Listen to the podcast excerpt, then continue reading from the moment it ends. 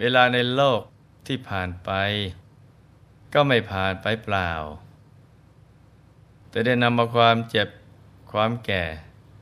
ความเสื่อมแห่งสังขารร่างกาย มาให้กับตัวเราทุกๆวัน ในฐานะที่เราทุกคนเกิดมาสร้างบารมี เราก็ต้องไม่ปล่อยให้สังขารเสื่อมไปเปล่าๆ จะต้องเก็บเกี่ยวเอาบุญกุศลไปด้วย ให้ได้บุญบารมีเพิ่มขึ้น ไปพร้อมๆกับเวลาที่สูญเสียไป ยิ่งแก่บารมีก็ยิ่งเพิ่มพูนมากขึ้นไปเรื่อยๆ การใช้ชีวิตให้เป็นไปเพื่อการสร้างบารมีอย่างนี้แหละ จึงจะได้ชื่อว่า เป็นผู้ไม่ประมาทในการดำเนินชีวิตและใช้ชีวิตที่เกิดมาอย่างคุ้มค่ากันนะจ๊ะ พระสัมมาสัมพุทธเจ้า ตรัสไว้ในอัมพัทสูตรว่า ดูก่อนอัมพัทะสมณะหรือพรามบางคนในโลกนี้ เมื่อไปบรรลุวิชาสมบัติ และจรณะสมบัติ อันเป็นคุณยอดเยี่ยมนี้ ได้หาบริขารดาบทเข้าไปสู่ราป่า ด้วยตั้งใจว่าจากบริโภคผลไม้ที่หล่นแล้ว สมณพราหมณ์นั้นต้องเป็นคนบำรุงของท่านผู้ถึงพร้อมด้วยวิชาและจรณะโดยแท้ ท่านผู้รู้ทั้งหลายได้กล่าวถึงวิชาสมบัติและจรณะสมบัติว่า ใครก็ตาม ที่ได้สมบัติทั้งสองประการนี้ จะได้ชื่อว่าเป็นผู้เลิศกว่าเทวดาและมนุษย์ทั้งหลาย แม้กระทั่งดาบทนักพรต สิทธาหรือเหล่าฤาษีทั้งหลาย ต่างก็นอบน้อมสำหรับผู้ที่ได้บรรลุจรณะสมบัติก็คือผู้ที่ได้ประพฤติปฏิบัติตามหลักจุลศีล มัชชิมศีล และมหาศีล ซึ่งเป็นบทฝึกทางกายและวาจา ให้ละจากความชั่วทั้งกายและทางวาจา เราพุทธสิ่งที่เป็นกุศลเหตุที่เรียกว่าจุลศีล คือ มีตั้งแต่ละเว้นจากการฆ่าสัตว์ มีความเอ็นดู มีความการุณาปราณี หวังประโยชน์แก่สัตว์ทั้งปวงละเว้นจากการลักทรัพย์ รับจากของที่เขาให้ ไม่ประพฤติตนเป็นขโมย เป็นผู้สะอาด บริสุทธิ์อยู่เสมอ เว้นขาดจากเมถุนธรรม ซึ่งเป็นเรื่องของชาวบ้านไล่ห่างไกลจากสิ่งที่เป็นข้าศึก ต่อพรหมจรรย์ละเว้นจากการพูดเท็จ ไม่พูดลวงโลก เว้นขาดจากการซื้อและการขาย เว้นขาดจากการรับสินบนเป็นต้น มัชฌิมศีล เป็นบทขยายความของจุลศีล ให้ละเอียดยิ่งขึ้นไปอีก เช่น เว้นจากการดูการละเล่นทั้งหลาย อันเป็นข้าศึกต่อพรหมจรรย์ มีการขับร้องฟอรำประโคมดนตรี และมหรสพชนิดต่าง ๆ เป็นต้น เว้นจากการเล่นการพนัน อันเป็นที่ตั้งแห่งความประมาททุกชนิดอย่างนี้เป็นต้น สรุปย่อๆก็คือ เว้นจากการละเล่นเหมือนชาวโลกทั่วไป และมัชฌิมศีลที่สำคัญอีกอย่างหนึ่ง ก็คือ เว้นจากการกล่าวเดรัจฉานคาถา คือการพูดคุยเรื่องไร้สาระ หรือเรื่องที่พาให้ใจตกต่ำให้ใจเหินห่างจากความดีทำให้จิตฟุ้งซ่าน เช่นพูดเรื่องการเมือง เรื่องการลบ เรื่องแฟชั่นเป็นต้น มหาศีลเป็นรายละเอียดที่ต่อจากมัชฌิมศีล เป็นวินัยที่มุ่งห้ามมาให้ภิกษุ เลี้ยงชีพด้วยเดรัจฉานวิชาเจ็ดประการ เช่น เว้นขาดจากการเลี้ยงชีพด้วยเดรัจฉานวิชา นับตั้งแต่การทำนายทายทัก เป็นหมอดูทำนายฝันทำนายลักษณะ เป็นหมอผี ดูเลิกดูยามเป็นต้น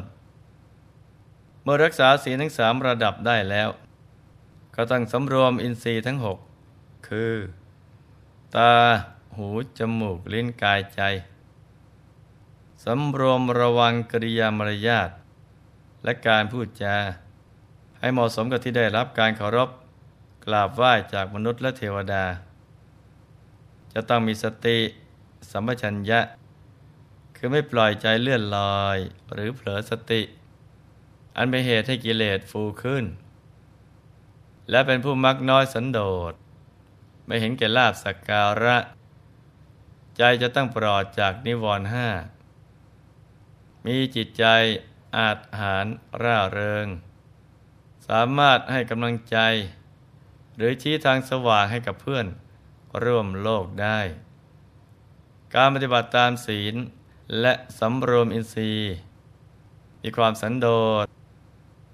มีสติสัมปชัญญะเป็นต้นเหล่านี้ ได้ชื่อว่ามีจารณะสมบัติ ต่อมาเมื่อตั้งใจ นั่งสมาธิเจริญภาวนา ให้ใจปลอดจากนิวรณ์แล้ว ก็จะมาเกิดผลในการทำภาวนา ซึ่งจะนำไปสู่การได้ วิชาสมบัติ คือ ได้ความสุข ได้ฌาน ซึ่งเป็นสภาวะที่ใจตั้งมั่นอยู่ภายใน ตั้งแต่ได้เข้าถึงปฐมฌานทุติยฌานตติยฌานและจตุตฌานเป็นผู้ทรงอภิญญาและได้วิชาสมบัติ คือ ได้วิชาสามวิชาแปดเป็นต้น ได้วิปัสสนาญาณมีญาณทัศนะที่รู้แจ้งในสังขาร รู้ชัดในความไม่เที่ยง เป็นทุกข์ เป็นอนัตตา มีฤทธิ์ทางใจ คือ สามารถเนรมิตกายให้เป็นกายอย่างอื่นก็ได้ แสดงฤทธิ์ได้ มีหูทิพตาทิพระลึกชาติได้ รู้วาระจิตของคนอื่นได้ และได้อาสวัคยายาน คือยานที่สามารถกำจัดกิเลสอาสวะให้หมดสิ้นได้ นี่หลวงพ่อพูดสรุปย่อๆ พอให้เห็นภาพรวมเท่านั้นนะจ๊ะส่วนรายละเอียดมีบันทึกไว้ในพระไตรปิฎกที่ว่าด้วยเรื่องอัมพัตสูตร แล้วพระบรมศาสดาก็ทรงสรุปว่า ดูก่อนอัมพัทะวิชาสมบัติและจรณะสมบัติเราอื่น ที่ดียิ่งกว่า หรือประณีตกว่าวิชาสมบัติ และจรณะสมบัติอย่างนี้ไม่มีอีกแล้ว ทีนี้พระบรมศาสดาได้ตรัสเอาไว้ว่าเมื่อเรายังไม่ได้บรรลุสมบัติเหล่านี้ ก็ต้องทำการอุปถากบำรุงท่านผู้ที่ได้บรรลุแล้ว อย่างนี้จึงจะควร ทรงกล่าวไว้ว่า สมณะหรือพรามบางคนในโลกนี้เมื่อยังไม่บรรลุวิชาสมบัติ และจรณะสมบัติ อันเป็นคุณยอดเยี่ยมนี้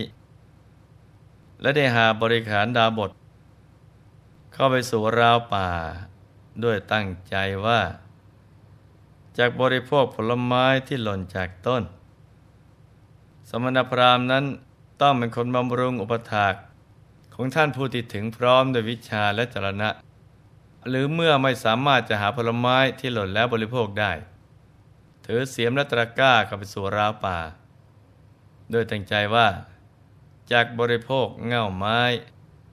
รากไม้และผลไม้ สมณพราหมณ์นั้นต้องเป็นคนบำรุงอุปถากของท่านผู้ที่ถึงพร้อมโดยวิชาและจรณะ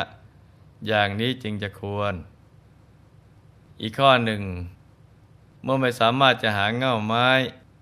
รากไม้ และผลไม้บริโภคได้ จึงได้สร้างเรือนไฟไว้ใกล้บ้าน และบำเรอไฟอยู่ สมณพราหมณ์นั้น ก็ตามเป็นคนบำรุง